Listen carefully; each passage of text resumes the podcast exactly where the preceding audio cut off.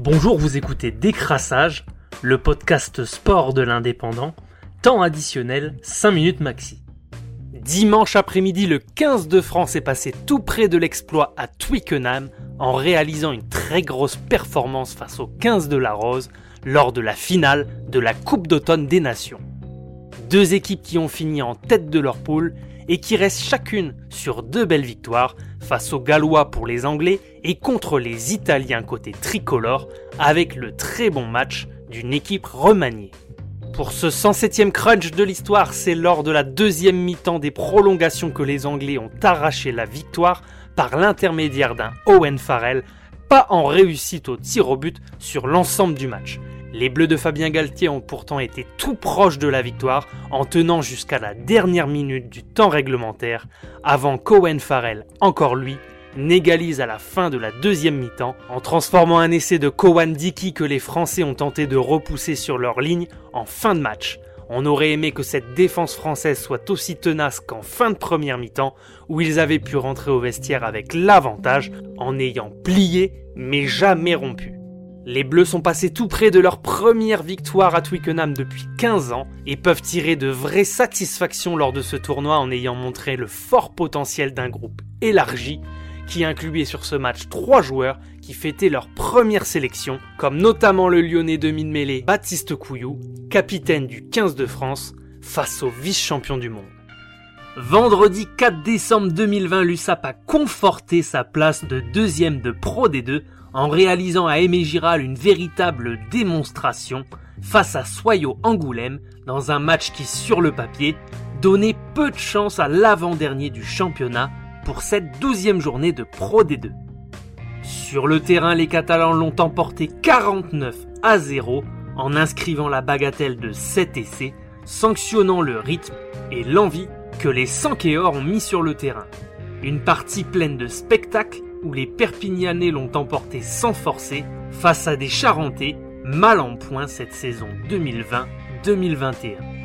Après 20 premières minutes stériles dans le froid catalan d'Emigiral, les Sankéors ont marqué deux essais consécutifs avant de dérouler en deuxième période.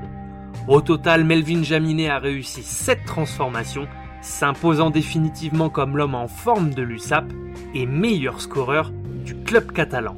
Pujol a inscrit deux essais, Bachelier, Laboutelet et Tomo Epo ont également participé à la victoire de l'équipe de Pierre Arletaz, une équipe de l'USAP qui a fait tourner son effectif et démontrer sa profondeur de banc.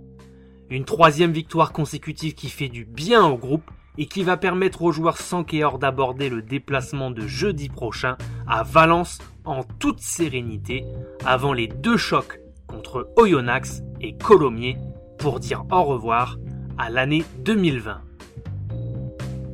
Mais que se passe-t-il au Barça Après cette douzième journée de championnat du samedi 5 décembre 2020, les hommes de Ronald Koeman se déplaçaient chez le promu Cadiz, sixième de Liga.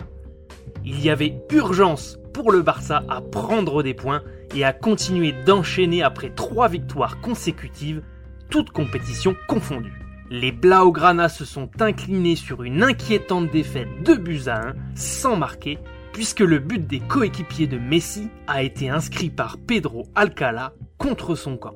Un Barça inconstant en Liga qui retombe dans ses travers et subit sa quatrième défaite de la saison en championnat, beaucoup trop pour espérer accrocher le titre cette année. D'autant que de son côté, l'Atlético et le Real l'ont emporté dans leurs matchs respectifs.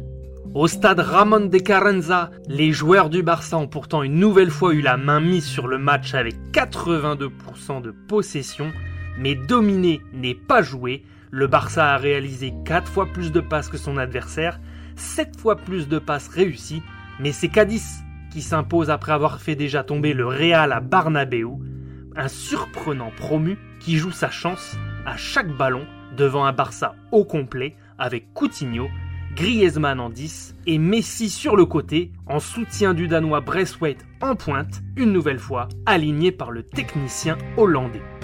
Le Barça a été cueilli à froid dès la 8 minute sur un corner après un sauvetage sur sa ligne de Ter Stegen.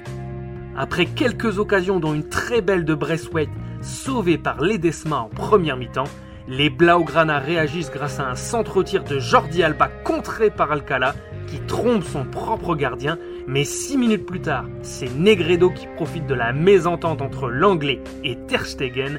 Negredo en renard des surfaces en profite et pousse le ballon au fond des filets pour redonner l'avantage à son équipe. Cadiz 2, Barça 1. Dimanche prochain, les Catalans recevront Levante à 21h après la réception dès mardi soir de la Juventus Turin en Ligue des Champions. C'était Décrassage, le podcast sport de l'indépendant, réalisé à partir des écrits de Laurent Morales et Johan Lemort. Bonne journée à tous.